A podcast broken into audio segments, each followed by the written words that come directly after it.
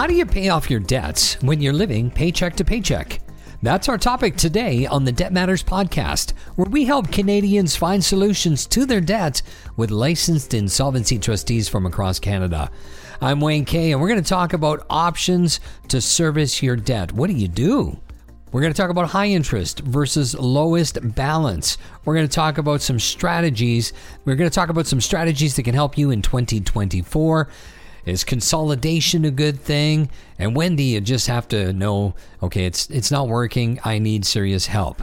My guest today is Matt Fader from Allan Marshall and Associates, licensed insolvency trustees in Nova Scotia, two offices in Dartmouth and Halifax. Matt, thanks for being here. Thanks for having me, Wayne. Going to be a great topic. Uh, this is the season. Tis the season to look back and say, I am sick and tired with my financial state and I need to make a change. Wouldn't you say?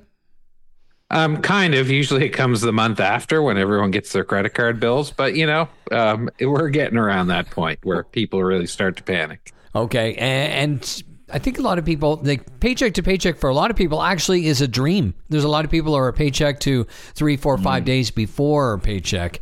And uh, those are, those days suck. I mean, we've, we've been there.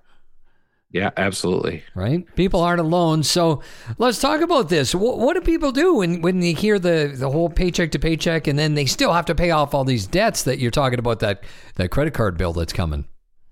Well, um, I, I, mean, when it comes to dealing with the debt, uh, there, there's a few things that people can do. Um, you know, always the first thing that they need to do is is people need to go and they need to review their cost of living calculation. So I, will never call it a budget.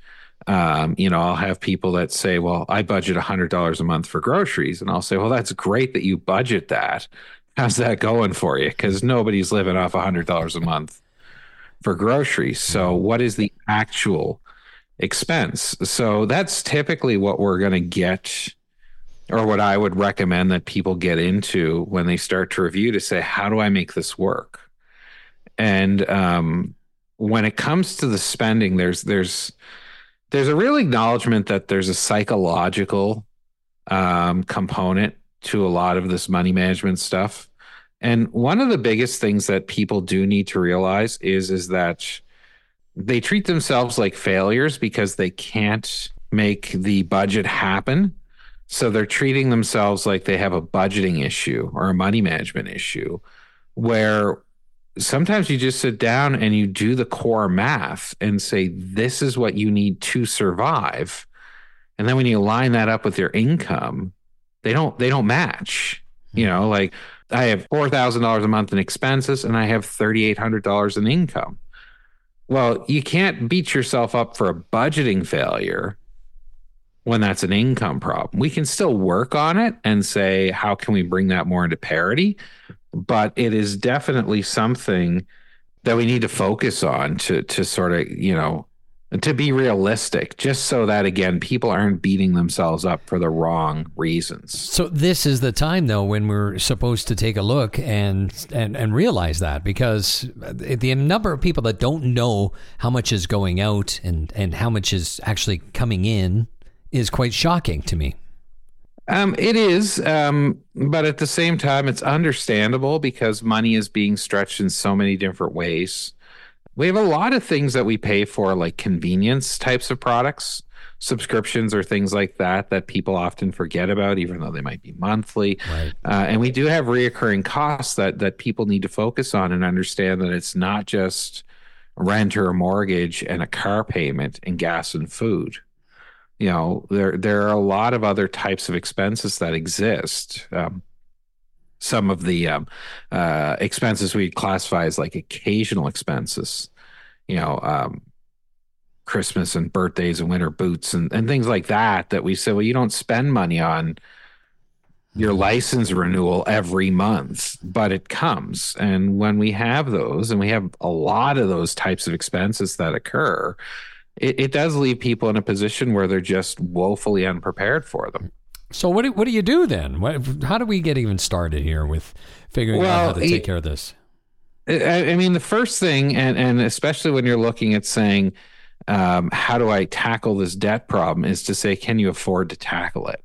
And and again, that's where it really takes you doing that core deep look into what your income is and what your expenses are. Okay. I, I typically start people with that expense portion just so that we can determine um, what is what does need to come in per month to maintain the standard of living that they want to maintain. Mm-hmm.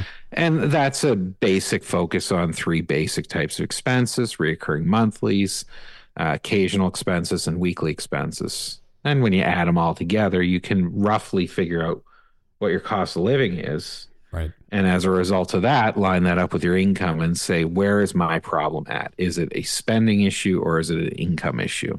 Okay. All right. So we get that figured out. Then what do we do?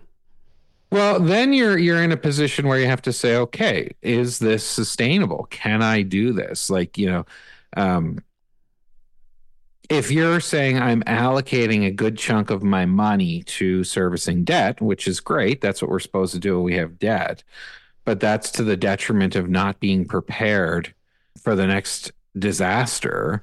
It may not be the greatest ways to handle the problem, if you know what I mean. Like, oh, I've been working my guts out and I finally got that credit card paid down a thousand bucks, and then bam, something happens with the car and I had to max the credit card out to get the car repaired. Now I'm back to square one, and people will focus on all the struggle and everything that it took to get to that point. Mm-hmm. Um, and then they're right back to square one, and that can be very discouraging for folks. So yeah. That's that's when we look and we say, is this a problem that you can afford to dig yourself out of? Where we really have to be realistic on that. Okay. So that's something um, we have to get we have to get honest with ourselves on this. One thousand percent. You know, um, it doesn't do you any good to to try and you know, it's like going to your therapist and lying to them and saying everything's okay. well, you know, we could pay somebody to lie to them. Your therapist doesn't care. You know, your next door neighbor doesn't care that you can't afford to pay your bills if you lie to them. So you know, you have to be honest with yourself, or else you're not going to get better. Yeah. Okay. So, what are we doing then? Help me through this. Are we going to be saving and tackling debt at the same time? How, how is this going to work? Because, you know, there's some high interest cards that's uh, just killing you every month. Well, yeah, and, and, and you know that's where again you you have to say like because you get those two scenarios. You can get the person that says, "Well, I've realistically looked at my budget, or I've contacted uh, a licensed insolvency trustee like myself, or a credit counselor and I've been through my budget and and if we get to that point then yes we're there to help guide somebody through right. that make that burden a little easier um, if it's somebody who's in a position though where they say well the debt might be manageable but how do I clean it up in the absence of this like how do I exercise that self-help remedy mm-hmm. um, you know like so if you had 500 bucks left and you said oh, at the end of the month and you said okay well I have 250 for savings and 250 for debt service. You say, okay, is that 250 enough for debt service? And if it is, if you say, well, I've got three credit cards and the minimum payment on one is 100 and the minimum payment on the next one is 50 and the minimum payment on the next one is 25. You can say, okay, well, I got 250 to pay between these three cards. It's going to cost me a minimum of $175 to make the minimum payments on each of them what do I do with that extra $75? And some people would just say, oh, well, I'll put an extra $25 on each card, right? Mm-hmm. Um, you know, that keeps it balanced. Well, you can do that. It's not, in my opinion, the greatest way to handle it. Some people would say, well, I'll put that extra 75 on that higher interest card because that's going to save me the money uh, or the the one with the higher balance, right? Because of course that's costing me more money to service that debt. And I said, well, yes, from a logical standpoint, that makes sense. But again, from a psychological standpoint, you're much better served to tackle your smallest debt. And to sink all the effort that you can into satisfying that smallest debt. Because one of the things you do need to do when you're trying to tackle debt is you need to feel like you're accomplishing something. Mm-hmm you know you need to see the benefit of your hard work and it's going to take you a lot longer in servicing that larger debt for you to see any kind of discernible difference in what you're doing you know where if you can sink the majority of your resources into knocking off that smaller amount of debt very quickly you'll be able to say, hey, maybe that credit card's been paid off. And when you have that credit card paid off, you say, wow, I did something. Yeah. And you can feel good about that. But on top of that, now you say, okay, well, now I attack the next one. But when I attack the next one, I now have the surplus funds that I was put towards the lower one, the minimum payment that I was putting towards the lower one, piled on top of the minimum payment that I was making in this mid range card. So all of a sudden, your progress on paying that second card off, you're really amping it up, if you know what I mean. Uh, and you're keeping that proper amount of motivation to say, I am making that headway. I am able to get this paid down.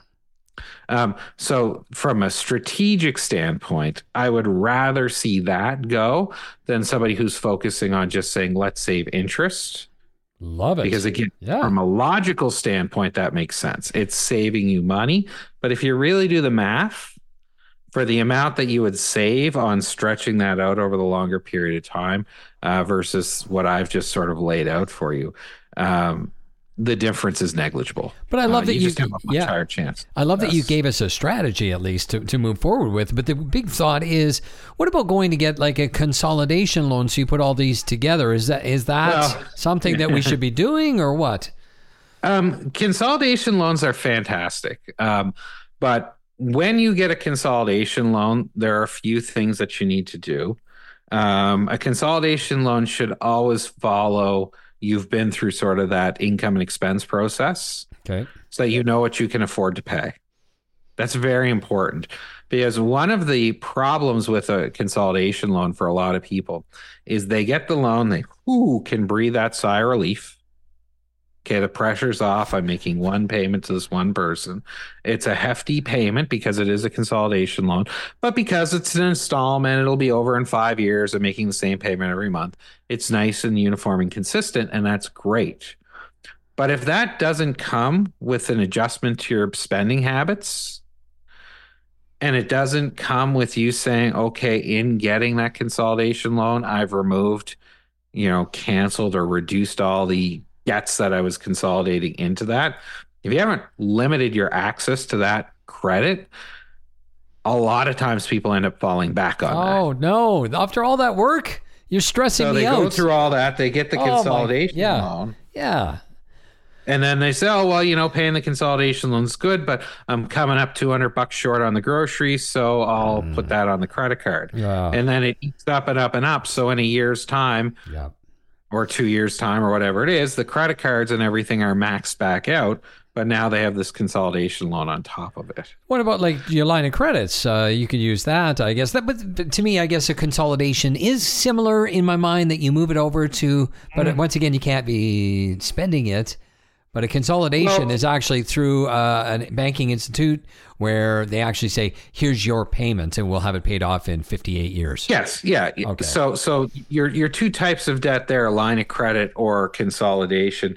Um, these are your differences between revolving and installment, right? Okay. So we can know that, hey, if I get a line of credit, yes, my minimum payment might be less because my requirement is for me to pay only the interest. But but but we know because we're listening to this show, that's not what we want to do. We want to actually pay this thing No, off. no, because you oh, just good. the bank is more than happy to take that interest payment from now until the end of time because you owe the exact same amount of money when you start it, right? Yeah, yeah, exactly. so- oh. I mean, with a consolidation, at least as an installment, it's factored out to say, okay, your interest rate is this, you're going to pay this much. And as you pay that down, you can't borrow against it. So we know that there's no credit available to you as you reduce that, but it puts an end at the, it puts a light at the end of the tunnel right. to say, well, there's a conclusion that's going to come here through the consolidation. So both products um, have their pros and their cons. Consolidation is designed to say, let's take a bunch of debt, put it together, and get it paid off. And that's wonderful. Lines of credit typically would be reserved more for saying, oh, crap, I got to fix the roof. And I need access to some quick cash. So I, you know, so hopefully I have the line of credit that I can borrow against Mhm. which would be a better alternative for me than putting it on my credit card because my you know 9% interest on the line of credit is different than my 19 or 22% yeah. on a credit card, right? Yeah, yeah. You know, yeah, you didn't get air miles for it or, or, or scene points or whatever. But, you know, at some point you have to say, well, those points cards can be a trap too, right? Absolutely. So, Is there another option in there, or that's those are pretty much your two options? Is you consolidate or you use a line of credit?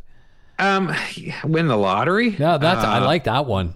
That that one works well. You know, find a, a rich man or woman, whatever you're into. You know, just make sure you're you're on the will. Um, Well, what, when when do you pull the plug? You're like, okay, I, I'm just not going to succeed here. What, what, at what point do you say, okay, I'm just not able to do this? I got to call Matt. I got to call the team. I got to call the team at Allan Marshall and Associates. They've got to help me. Well, well, um, one of the things that you do want to keep in mind is that um, as a licensed insolvency trustee, um, and based on my licensing and my regulation, anyone who comes into my office, our job is to assess to say, do you need my service or not? Like as we look at these expenses, is this going to be a benefit to you? Is there another way? So we will help sort of coach you through in making that decision. Um, just so that we can make sure you're making the proper one to say, is this the right move for you? Like somebody comes to me and they're like, oh, I owe $10,000 in credit card debt. I want to file for bankruptcy. I'll be like, well, that's great. You want to, but you're not going to because it's 10 grand and you're working and you have this and this and this. So let's look at these other alternatives. Mm-hmm. You know, Yeah. uh, but but debt load is of course relative to your income, to your financial situation, things like that, right? So you know, for somebody who makes six hundred dollars a month, ten grand might as well be a million. Yeah. But then you have to look and say, what's creditor recourse? What is the damage to you? What are we trying to accomplish here? Um, so as a licensed insolvency trustee, that's what my job is, is to sort of evaluate somebody's options and to say, well, if you need my services, these are what they are. I can do a bankruptcy for you. I can do a proposal for you. We can find the solution for you that will work for you. And again, because I'm regulate, that's my job Yeah. is to lay that out. Where somebody who's not regulated, um, somebody who might just be in there trying to make some money, uh, is going to push you towards their solution. I'm happy to push you out of the door if it's the right option for you. Okay. And the first, uh, it's free. The first consultation is absolutely free. So you get to go Uh, in and yeah, ask yeah, questions. yeah. That's a Uh, big thing, it- too. Absolutely. If somebody's charging you for a free consultation, then you should find somebody else to talk Absolutely. Okay. And I always, you know, will recommend if if it's if you can find somebody local, of course, it's nice to be able to look somebody in the eye if you can. Um, there's a lot of um, because it's the hot market, right? A lot of people got a lot of debt. There's a lot of people out there that are trying to make money off it. So you do need to be cautious about who you're dealing with. And and again, that's where if you do go to a licensed insolvency trustee, at least you know, I mean, I think there's maybe a thousand, two thousand of us in the country. So at least you know we're regulated and we have these rules and we're hopefully going to pop you in that right solution. But always, you know, do your research, get a second opinion. Um, if you don't like what you're hearing from one person, talk to another. But go in equipped and informed too. Yeah. Like you know, when Great. somebody sits down across the table from me and they don't even know what their income is, I'm like, okay, how deeply have you looked into solving this problem? Um, because I don't want to work in quick fixes. These quick fixes can have lasting and damaging um, effects on somebody if they haven't done their research. So, Yeah. you know, we're there to help navigate that path. I love it. Matt, it's always a pleasure having you on the show. Thanks so much for your time. Thanks a bunch, Wayne. My guest today, Matt Fader, and if you want to learn more, schedule that free consultation with Allan Marshall and Associates. You can go to the website wecanhelp.ca, and of course, they're licensed insolvency trustees. wecanhelp.ca. That's it for today's Debt Matters podcast. Make sure you subscribe wherever you get your favorite podcasts from. And of course, for more information, you can always check out debtmatters.ca. Thanks for listening.